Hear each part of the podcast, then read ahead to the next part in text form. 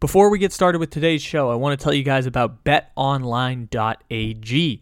All eyes are on the gridiron as teams are back for another football season. And as always, BetOnline is your number one spot for all the pro and college action this season. Head to the website or use your mobile device to sign up today and receive your fifty percent welcome bonus on your first deposit. Use promo code BLEAV, B L E A V, to receive your bonus today. From football, basketball, boxing, right to your favorite Vegas casino games, don't wait to take advantage of all the amazing offers on the twenty twenty-one season. Bet online, where the game starts.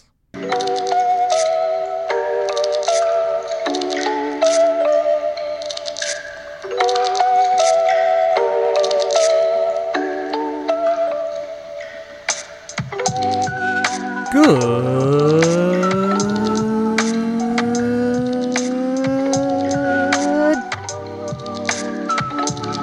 morning, good evening, good afternoon, or good night. However and whenever it is you may be listening, thank you for stopping into another fantabulous episode of the Take It Easy podcast, live on the Believe Podcast Network, except it isn't live because it's a podcast. Welcome in, everybody, to this very first day of October, the very bestest month of the sports calendar. M L B playoffs will be concluded this month. The N B A tips off. N F L, middle of the season, I guess, sort of. I, I, it's N F L. Come on. It's awesome. College football, awesome. It is my favorite month of the year and just without a doubt the best month of the year. And I'm going to be going absolutely crazy watching sports. For the, it's going to feel like what it was back uh, when the pandemic ended, back in like August and September of last year, where like every sport was playing at the exact same time. It's about to feel like that again here in October. So make sure to follow, download, and leave a five-star review because we about to have all kinds of crazy stuff coming up here soon. Speaking of crazy stuff, this is a crazy sports weekend, and I was thinking of doing like a, you know, an intellectual topic or a deeper societal talk, but I just want to talk about college football and baseball and the N F L this weekend, and what better person to do it with than our boy Razor Rosenthal. Check him out at Beer Life Sports, Beer Life Official. Um, check out his personal Instagram. It's also very good. So check all of that out and support Razor's work because he does all of this for free. And we really love the time and effort that he commits to this silly little podcast here. So please support Razor's stuff as well. Let's get to the show. Oh, what do you have action on? Other is it college? I think Miami plays Virginia tonight, I think. Is it college? Is it N F L? Is it, uh, is it Major League Baseball? What do you have action on tonight? I'm going to stay away from the Atlantic Coast uh, Conference Coastal Division Showdown tonight, Kyle. I, I don't – I can't trust these teams. You, you can't trust any of these bad teams again. I, I can't well, say I it haven't, enough. I haven't been trusting the A C C Coastal for seven years at I this know, point. So I know. We're, we got a run going here, and I've only been proven right this season. Only been proven more correct. Let's just wait. Let's just wait till Halloween to start figuring these teams out in college football. No, I really like the Bengals money line, and we're going to pair them up with the Boston Red Sox, a must-win for the Red Sox against the Baltimore Orioles. Close to even money on those two teams, Cincinnati and the Red Sox together. That's what we're looking at tonight. All right. I I, I picked the Bengals uh, in our pick'em pool this week, so uh, I'm glad to hear that the gambling expert agrees. Now, I have to get them with a touchdown to, that's to win tough. the bet. But that's tough. Yeah, that's going to be tough. Fact, I, I'm a little scared of yeah. that bet. I'm a little scared of the Jacksonville backdoor cover. Honestly, Jacksonville should have easily covered the number last week, and if they weren't insanely stupid, should have possibly been in a position to win that game. The flea flicker was ridiculous inside their own twenty-yard line. So a scary play at seven and a half. The last time Cincinnati on prime time was favored by a touchdown or more was probably in the Vietnam War. I just can't even remember the last time the Bengals were favored at this point.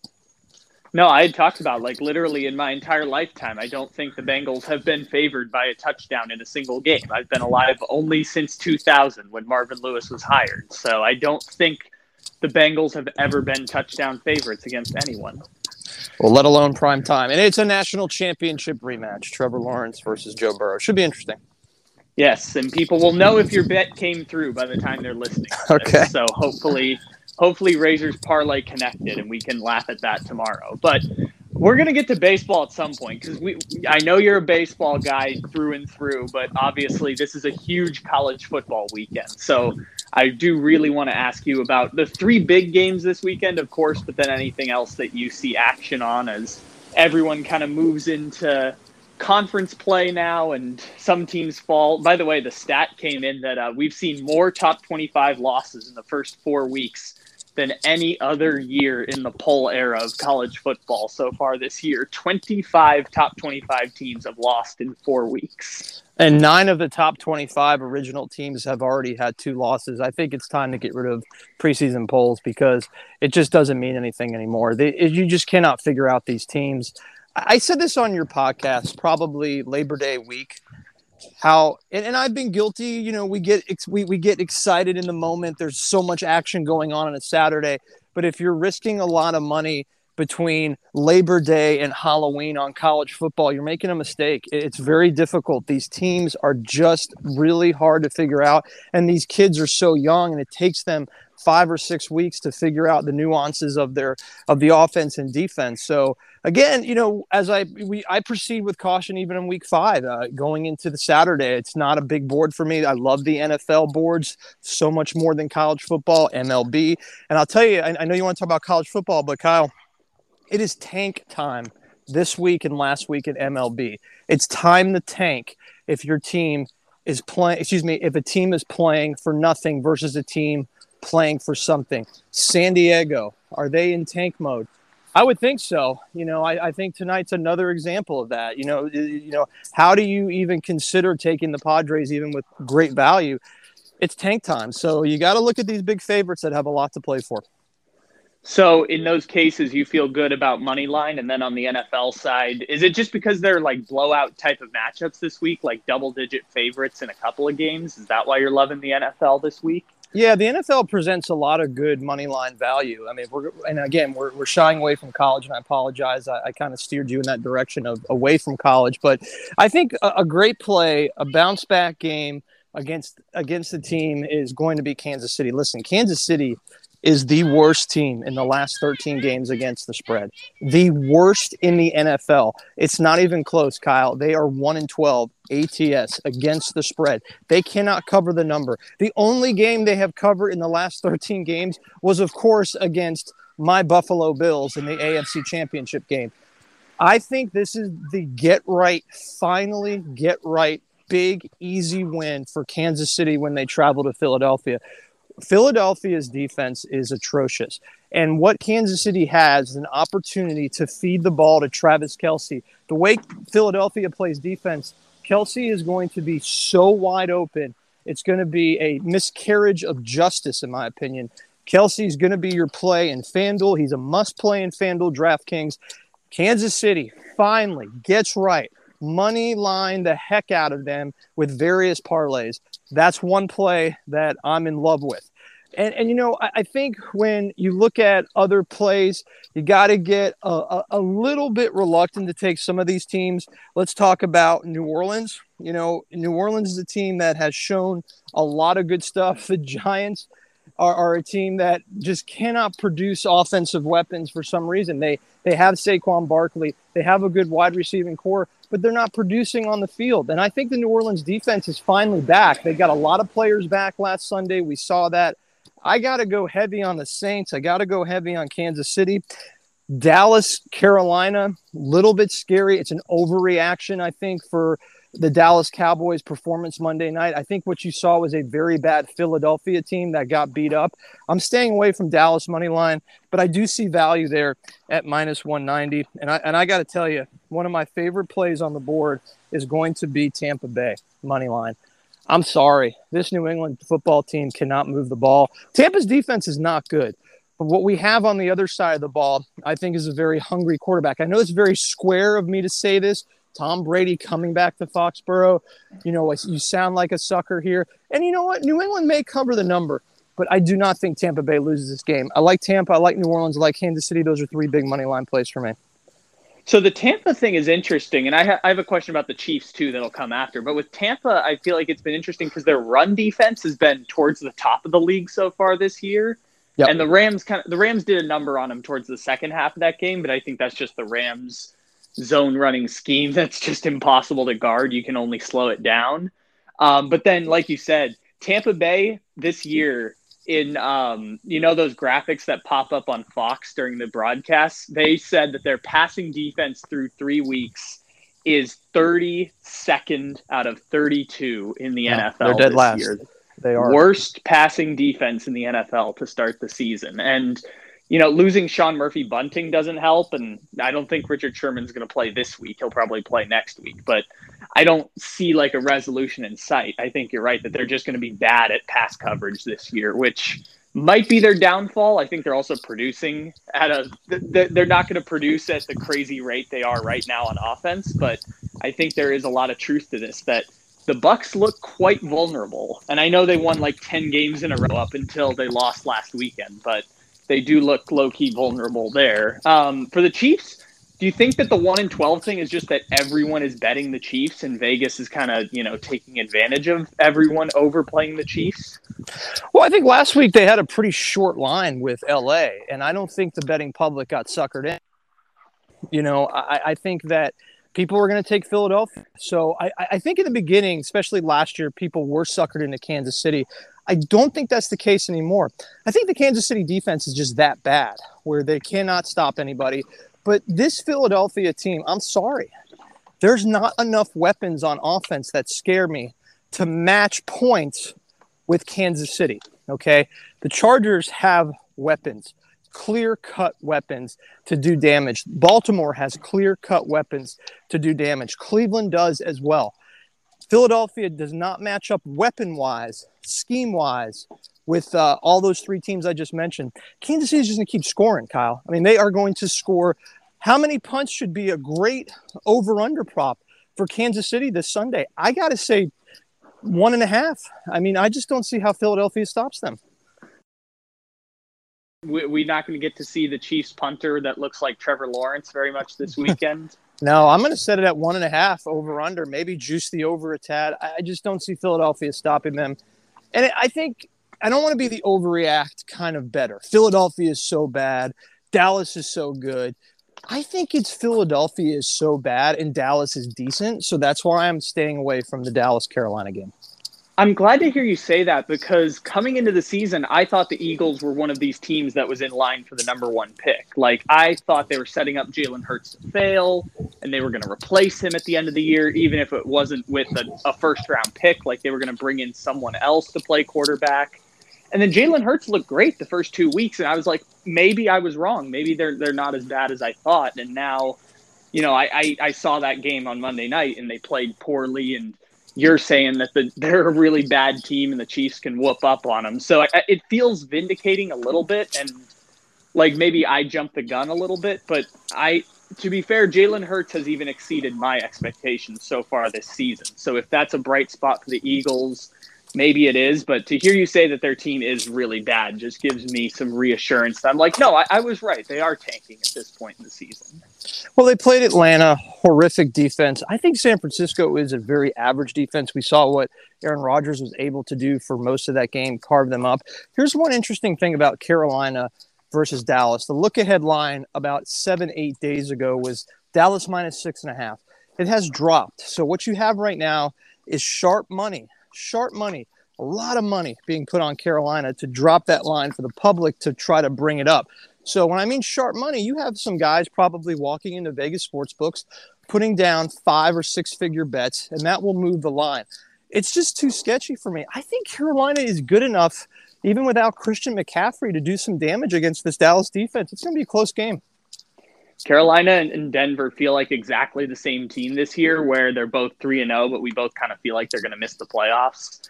And it feels fitting given that they've pretty much been in lockstep ever since playing in Super Bowl fifty of being totally mediocre.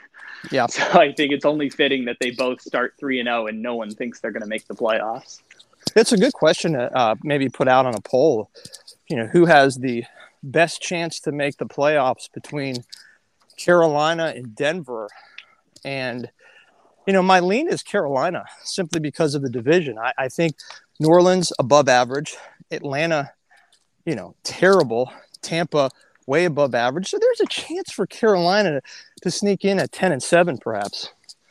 Yeah, and the N F C is not as deep as the A F C this year. When you look at Buffalo being there, someone's going to win the spot in the A F C South by default. Browns, Ravens, Steelers maybe, and then, of course, all the teams in the A F C West we don't know what to do with. So it, I think it's deeper in the A F C, thus giving, you know, Carolina a slightly better chance. Not that the N F C doesn't have a lot of good teams, but I think you're probably right on there. And, and by the way, Kyle, if you are a believer – in Kansas City and Pat Mahomes, you better do it now. You better do it before Sunday, because right now you can buy the Kansas City Chiefs at only minus one twenty-five to win the A F C West.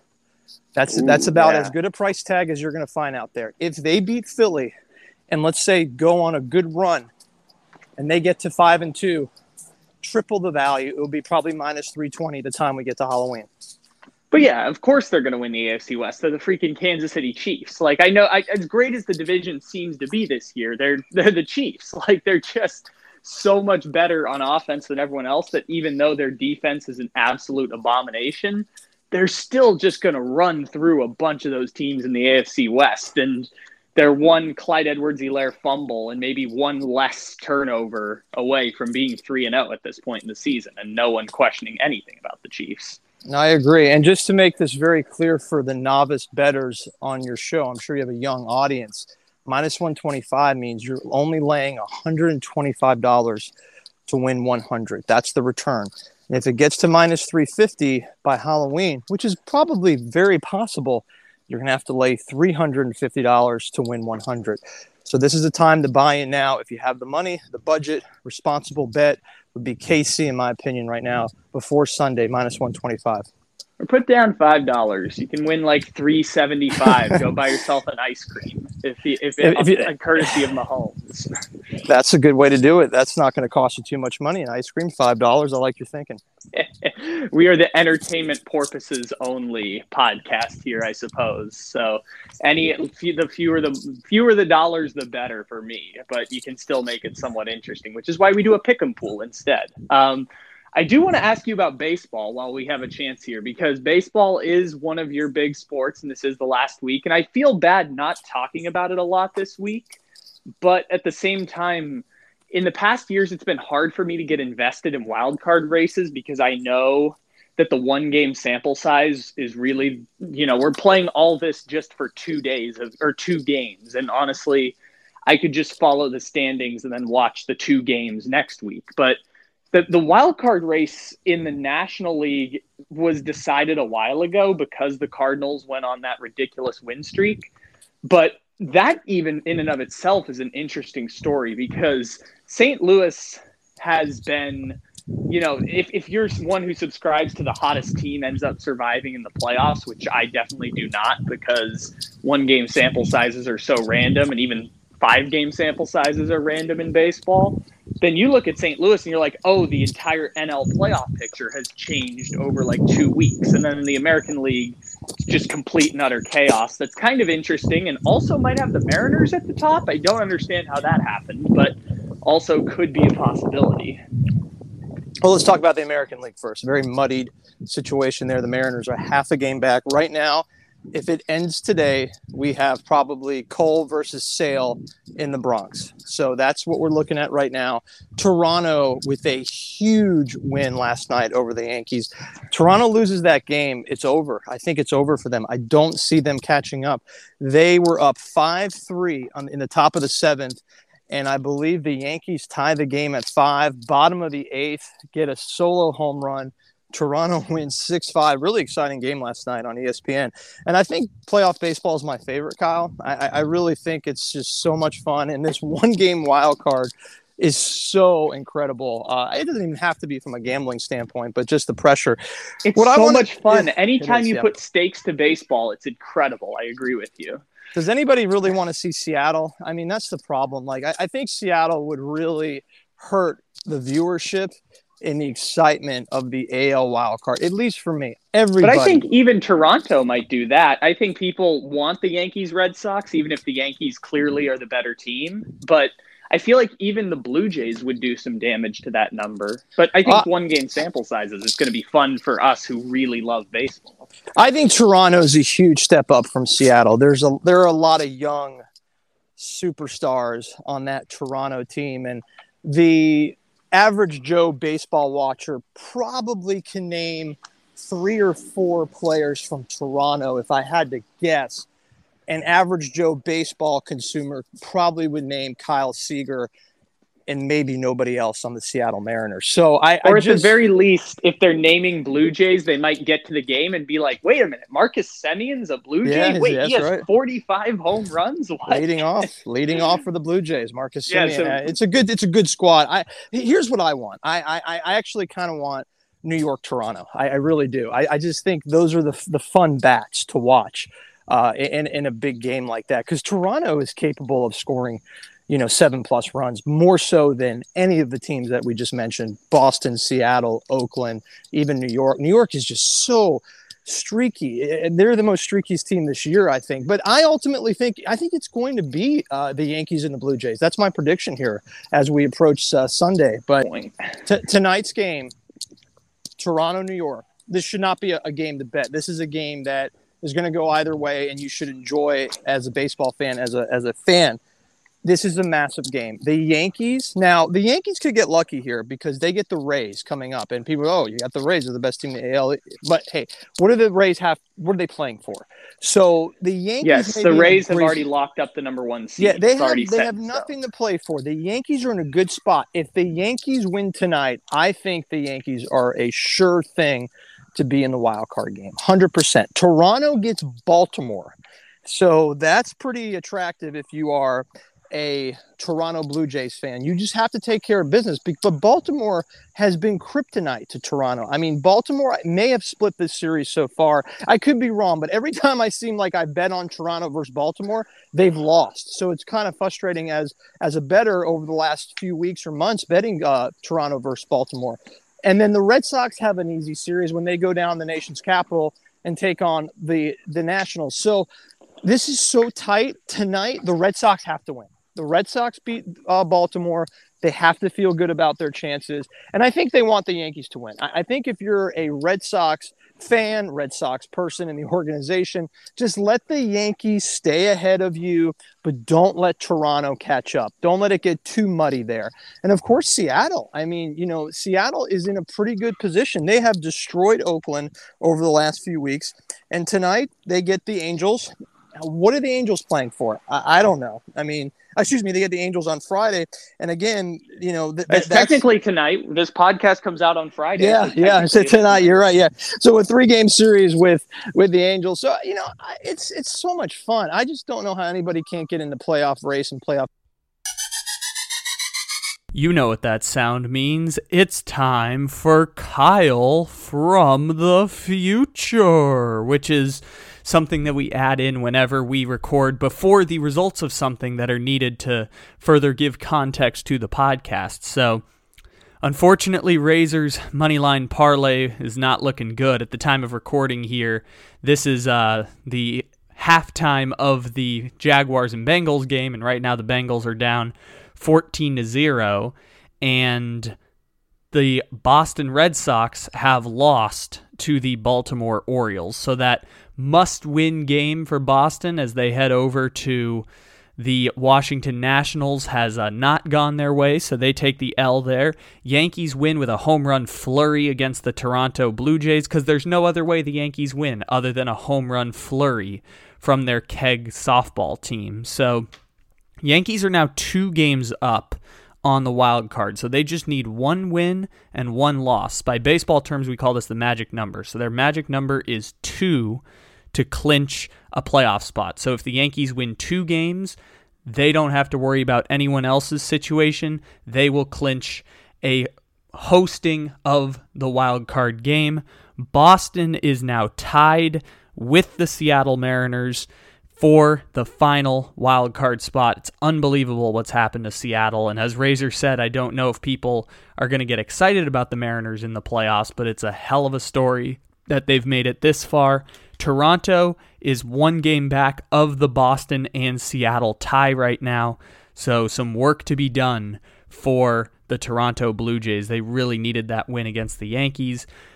The Yankees being in makes sense, but everything else looks like chaos right now in the American League. So if the Bengals do come back to win, you'll probably hear from Kyle from the future again sometime in this podcast. But if not, Razor's Moneyline Parlay has taken a double L here on the Take It Easy podcast. Back to the show.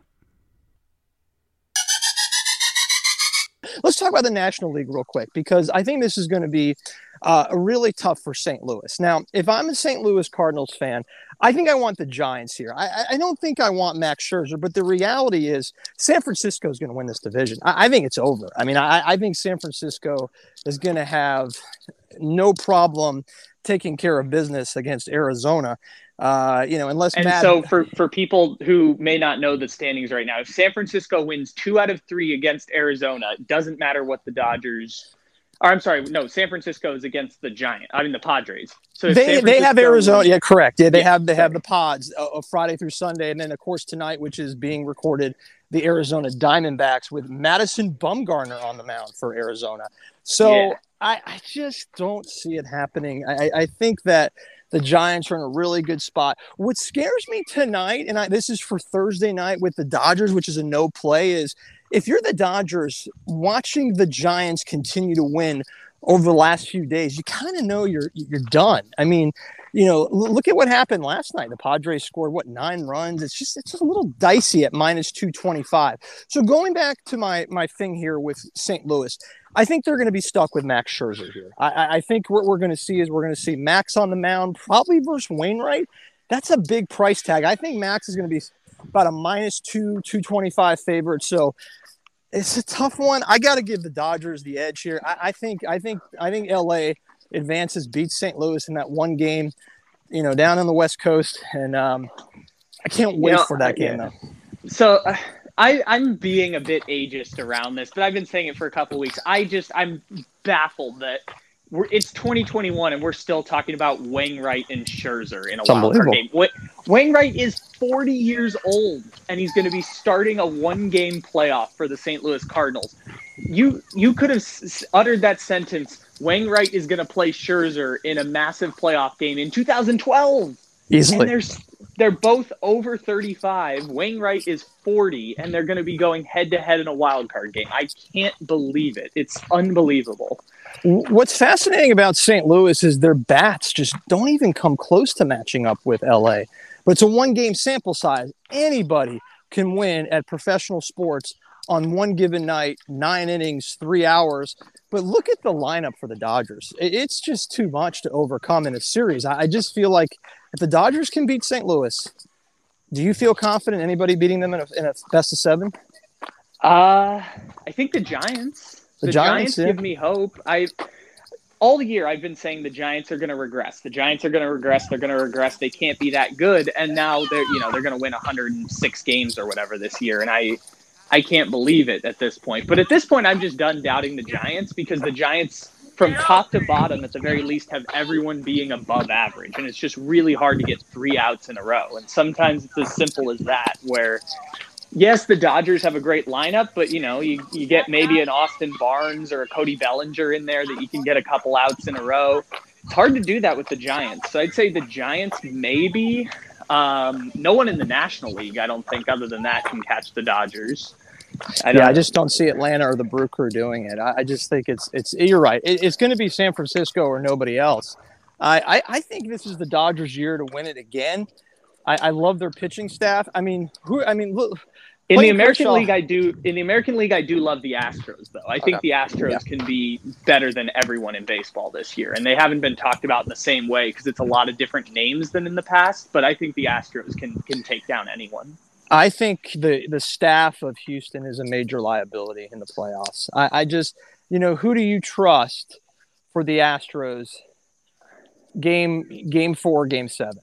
I mean, I, I just I just don't yeah. see it. I, I just I don't like their staff. I mean, I mean, who who there's a weird combo like Valdez. They obviously yes. have McCullers this year, but I mean, you're right. It's it's not as great as it once was. It's not, you know, twenty nineteen where they had the three best pitchers in the American League. Now it's it's a lot of Valdez and McCullers, but it's going to be McCull. Yeah, McCullers is your ace potentially game one, and that's that's not good enough against uh, the Tampa Rays, the Tampa Bay Rays, or the L A Dodgers.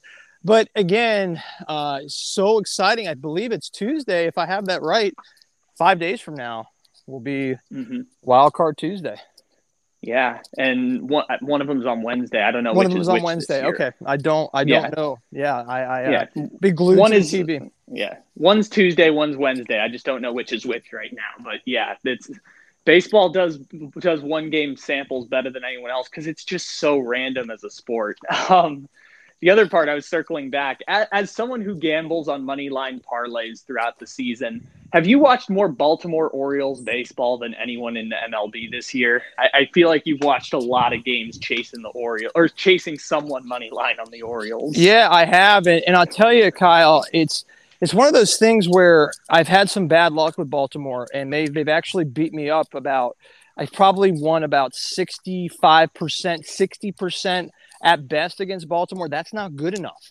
When you're laying that kind of juice – Uh, at minus two hundred to minus three hundred, you have to win at an eighty percent clip.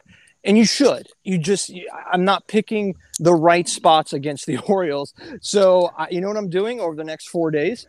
I'm not betting against the Orioles except tonight because this is a game. I'm not betting Toronto, I should say. I, I do like Boston tonight. This is, this is like the must win. Everybody's going to come to play type of game. Toronto, the same thing, but I just I've just been beaten up by them. But to answer your question, yes, I think the Orioles are actually pretty good. I think they can hit. They're, I mean, the, the first four guys that come up, they they are so solid. I mean, they they have a good core. They just don't have pitching, and the bottom of the lineup is really weak. But Baltimore is an up-and-coming team, I believe, for next year. Yeah, I think the, the jump the Tigers made where their division got worse is uh, is kind of what Baltimore's like eyeing right now is can we make that next jump? I think their problem was just they had to play seventy games against the Yankees, Rays, Red Sox, and Blue Jays. It's tough. That was just the reason they, they're going to get, you know, either the number one or number two pick is just because they had to play all those teams so much. Well, Mullins and Mountcastle, I think I think are in the low thirties for home runs. They're, they're having a great year. Mountcastle's a stud. I mean, eighty-six, I think, R B I. Uh, Hayes is great too, and, and you know Man- Mancini's tough. You just the bottom of the lineup is so weak uh, for the A L East caliber players that they're going against. But yeah, I mean, I have watched a lot of Baltimore. I'm going to stay away from them with Toronto, but I am going to pair them up with the Bengals tonight, the Red Sox, I should say. Yeah, that's enough Orioles baseball talk. Two minutes of Orioles baseball talk was more than I expected to have here, but. Um, the last part I was laughing about with the Mariners is if, if you would have told me last year when the Padres traded for Austin Nola that this year the Mariners would have a better record than the Padres, I would have been, I would have been like, yeah, that's San Diego sports curse. That's that's kind of how these things work, right? That Ty France is going to be a major part of a Mariners team that almost makes the playoffs. And like, yeah, that's that's how it works for San Diego. Yeah, it's just it's just a sad situation for the Pods. So much hope. And yet, just a total debacle at the All-Star break. Got a good, got a good baseball team. Staff is okay. Uh, that that probably, obviously, is a huge part of what's going wrong there. Uh, Musgrove is probably your ace. That's not good. Um, top of the order is incredible, but sometimes it's just bad team chemistry, and that's possibly what we're seeing in San Diego over the last uh, three months. Yeah, I'm I'm sad about it, but you know what? It's we got one chance against the Giants to finish the season. Not that I'm going to watch any of the games, but we got one chance to spoil it for the Giants. I guess I hate being a spoiler. I'm tired of being a spoiler. As a native-born San Diegan, I'm tired of just being a spoiler in September. It's not as it's not that fun as it's not as fun as it seems. It's just bitter and disappointing. I'm sure uh, you you and Ron Burgundy would agree. Yeah, and, and Uncle Teddy. Uh, shout out Ted Leitner, whatever he's doing now. But, yeah. Um, well, we got Orioles talking there. Uh, let's go to college football a little bit because there are three top twelve matchups. And the first place to start, obviously, is with the Wampin' Arkansas Razorbacks. Do you know the last time Arkansas was ranked in the top ten in college football? And as a hint, it does start with a two.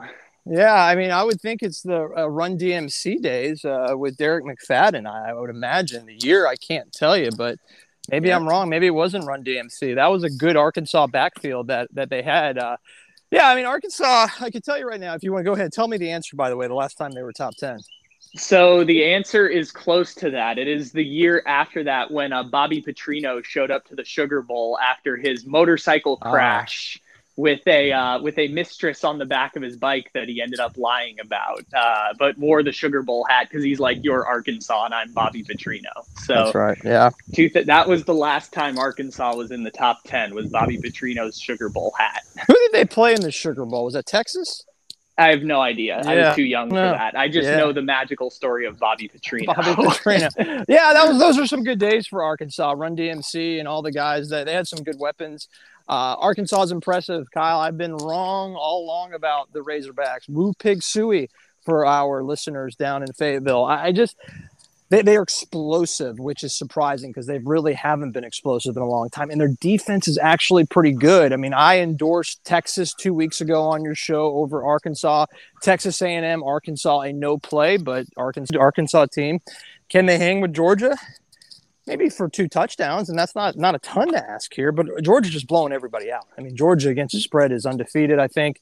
Uh, they are the second-best team in the country by far. Still kind of like the Razorbacks here. Razorbacks are playing really good football, defensively sound. They have weapons. Can they hang, lose by seventeen? That's a fair ask, in my opinion. Well, this is a, a, no matter what, it's already a win for the Arkansas program. Like the fact that you're ahead of Auburn and L S U at this point, which, to be fair, they haven't played either team yet, but – the fact that you're ahead of them right now and looking like you're going to finish the season in the top three in the S E C West, that's a victory for the program at this point. Like if, if you can supplant that and get to, you know, the Outback Bowl, that's a huge victory for Arkansas and building that program up. Cause obviously you're going to have to play in the same division as Alabama and Texas A and M for the next few years.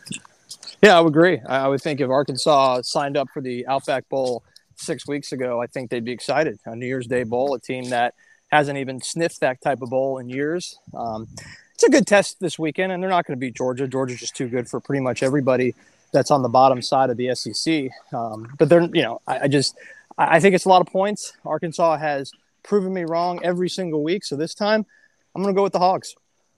So while we're talking about Georgia, this is more a macro level thing more than gambling, but Clemson might be set back a couple of years as a program. And this, the thing I talked about, like my take of sorts on it is like, this is like a two-year type of setback where now everyone can look around the Clemson program and say, do we want to rebuild this together? Tony Elliott's turned down multiple head coaching jobs.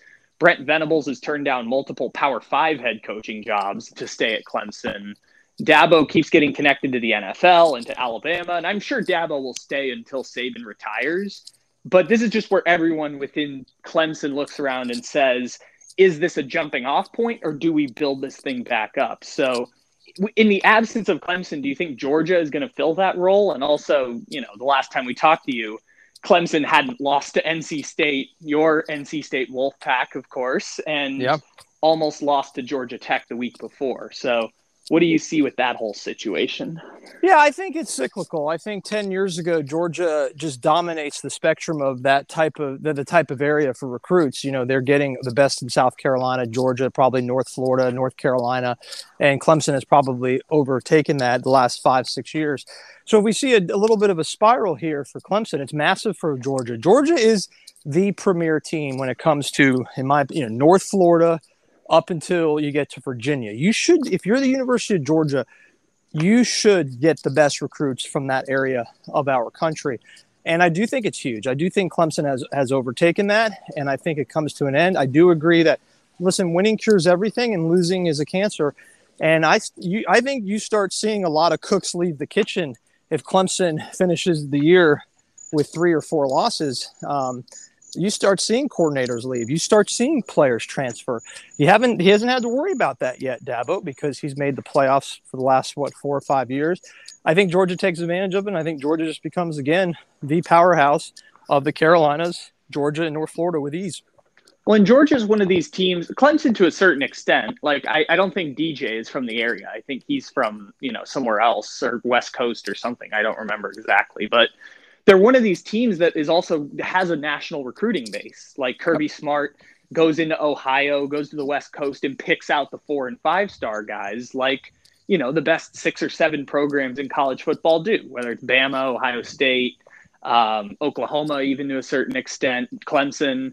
Like he, he does build out a national recruiting base, but you're right that if it's Georgia directly competing with Alabama and Clemson, if you take out Clemson, all of a sudden it just shrinks the pool. And, and maybe that's just enough for Georgia to kind of fill that third team in the in, as a powerhouse program in college football. I agree. They're setting themselves up in the right position. And Clemson is right now not. I mean, we see how important a good quarterback is in any level, college or pro. They don't have a good quarterback. They don't have a good offensive college scheme. College football right now? In college football. I mean, how important it is to have you. a – There we go. Can you hear me? Yeah, I hear you. I hear you. Fine. Okay. Yep. No, perfect. Yep. Yeah. Um, yep. Are we in a transition period in college football right now? Uh, how so?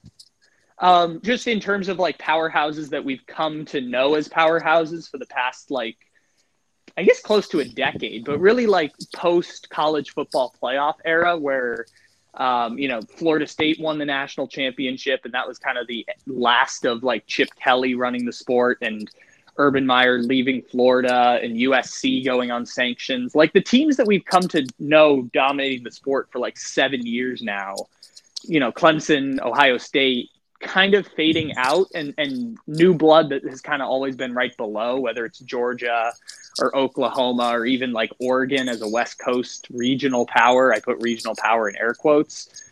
Because, right. like, it wasn't it, like Alabama feels like it's going to last forever, but it's not going to last forever. And, you know, going back to Miami and Florida State and Nebraska in the nineties and two thousands, like, those runs usually last like a decade, and then they do kind of fall off, where at the very least they're not national powers anymore. So are we going to see new national powers? Is it going to be Alabama versus everyone? Or is this like Clemson starts to become like the ninth best program instead of the second best program type of thing? Yeah, I'm not ready to say transition until we eliminate a couple more teams from that group of the top four in the playoffs. That would be Ohio State, which is in major trouble. But if they run the table, we're going to sit here in December and talk about how Ohio State got in as a four seed. Oklahoma, still alive. Notre Dame, still alive. These are all teams that we've been accustomed to to see in the playoffs. So transitional year, obviously, for Clemson. Um, I still think it's there's not a ton of parity. Alabama, Georgia, Ohio State, Notre Dame, all in the mix still. Oklahoma as well. So we don't have a lot of N C States taking over quite yet, right? We're just we're just not there. And, you know, Clemson was a bad team. Clemson, N C State, same kind of value over the years. And I don't think I'm ready to say, yes, that transition is happening right now.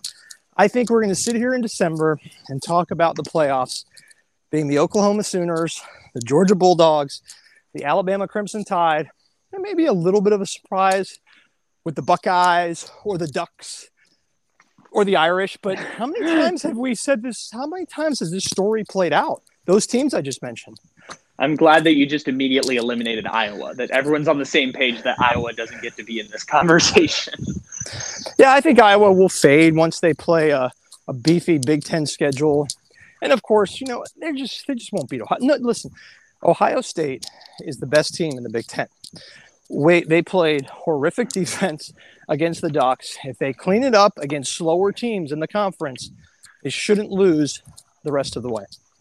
So you mentioned Notre Dame briefly in there, and they play Cincinnati this weekend. And this is like um, where U C F was always saying we just need a national schedule. Like this is Cincinnati's national schedule type of moment where yeah.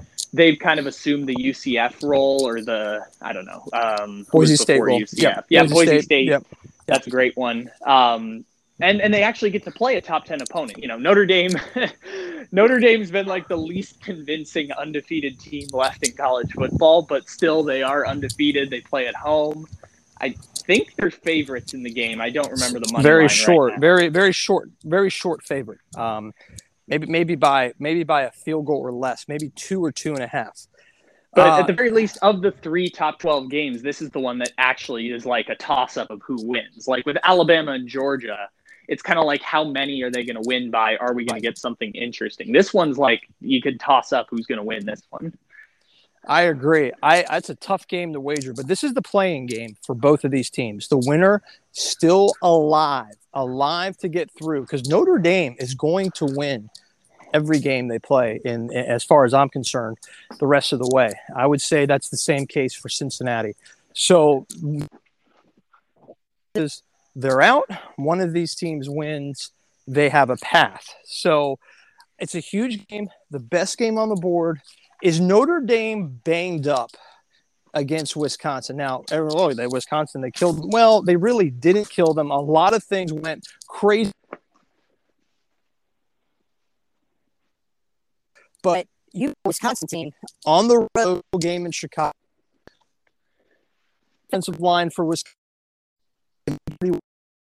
They just don't have an offense, Wisconsin. Um, but the offensive line is still steady, and the defensive line as well. So Well, so for Cincinnati, obviously the team is kind of built around that De- the Desmond Ritter guy who, you know, people say he's really good. I don't know enough about him because I haven't, you know, as much as Cincinnati's been fun, they haven't felt the same way for me where, you know, I'm a San Diego State guy, group of five supporter, and they haven't felt as fun as U C F. Like U C F was arrogant, swaggering. Cincinnati just kind of feels like a take care of business type of team. And so I've kind of adopted the, uh, the Chanticleers of Coastal Carolina more than Cincinnati, but Cincinnati like has legitimate N F L players. I don't know how they recruited all those people in that market with, you know, going for the same regional players as Ohio State, Penn State, Michigan, but they, they've got like a legitimate N F L roster built out on that team. I agree. I, I think they're the more talented team than Notre Dame, as crazy as that sounds. I, I just think Cincinnati coming off a bye, a little more fresh, Bearcat small, Kyle. Bear small.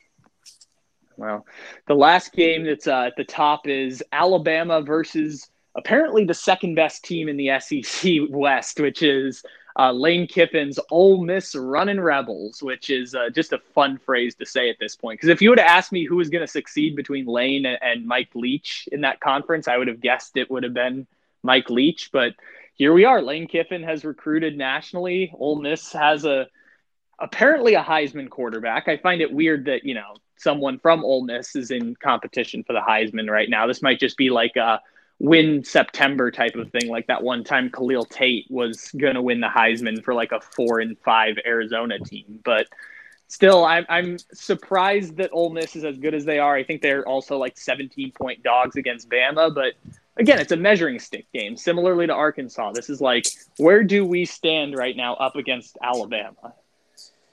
I think they stand up pretty good. I think I think that Ole Miss is going to keep this game closer than the experts think. I think they have a really good quarterback. I think their quarterback is now just about plus four hundred or five hundred to win the Heisman Trophy, Matt Corral. Uh, this is a team that is capable of matching points, not for four quarters, but maybe for a half. And that's enough to get you to a situation where you're covering the number at fifteen, sixteen, depending on where you shop. You have to keep this number over fifteen if you're an Ole Miss better. And I think they're very capable of doing it. So I like Ole Miss with the points, kind of like I like Arkansas in, the, in these two S E C battles. I, I really think they're going to be closer than the experts think. Alabama is still incredible on defense, but I think they've come close to seeing a fast, explosive offense like Ole Miss. So in the case of Alabama, like Florida outscored them. I think it was like twenty-seven to seventeen to end that game. And it was kind of, you know, like if you look at it, it's like, oh, Florida was like right there ready to snap on them. And if they'd gotten like an extra quarter, it probably would have been fine. But this time around, I like look at Bama. I'm like, they looked vulnerable before, but also everything I've heard about Alabama for a decade is like, it's going to happen eventually. But when it happens, it's going to be the one you least expect. And this one feels like it's too obvious to be like, well, Alabama's under some duress this weekend. It feels like they're going to come out like pummel Ole Miss and be like, nope, we're still Bama. This was the one you were thinking we might slip up, but we're we're still dominating right now. Yeah, it's definitely a fair argument to to think that Alabama would come in and hear all of these rumbles and just absolutely take care of business against Ole Miss.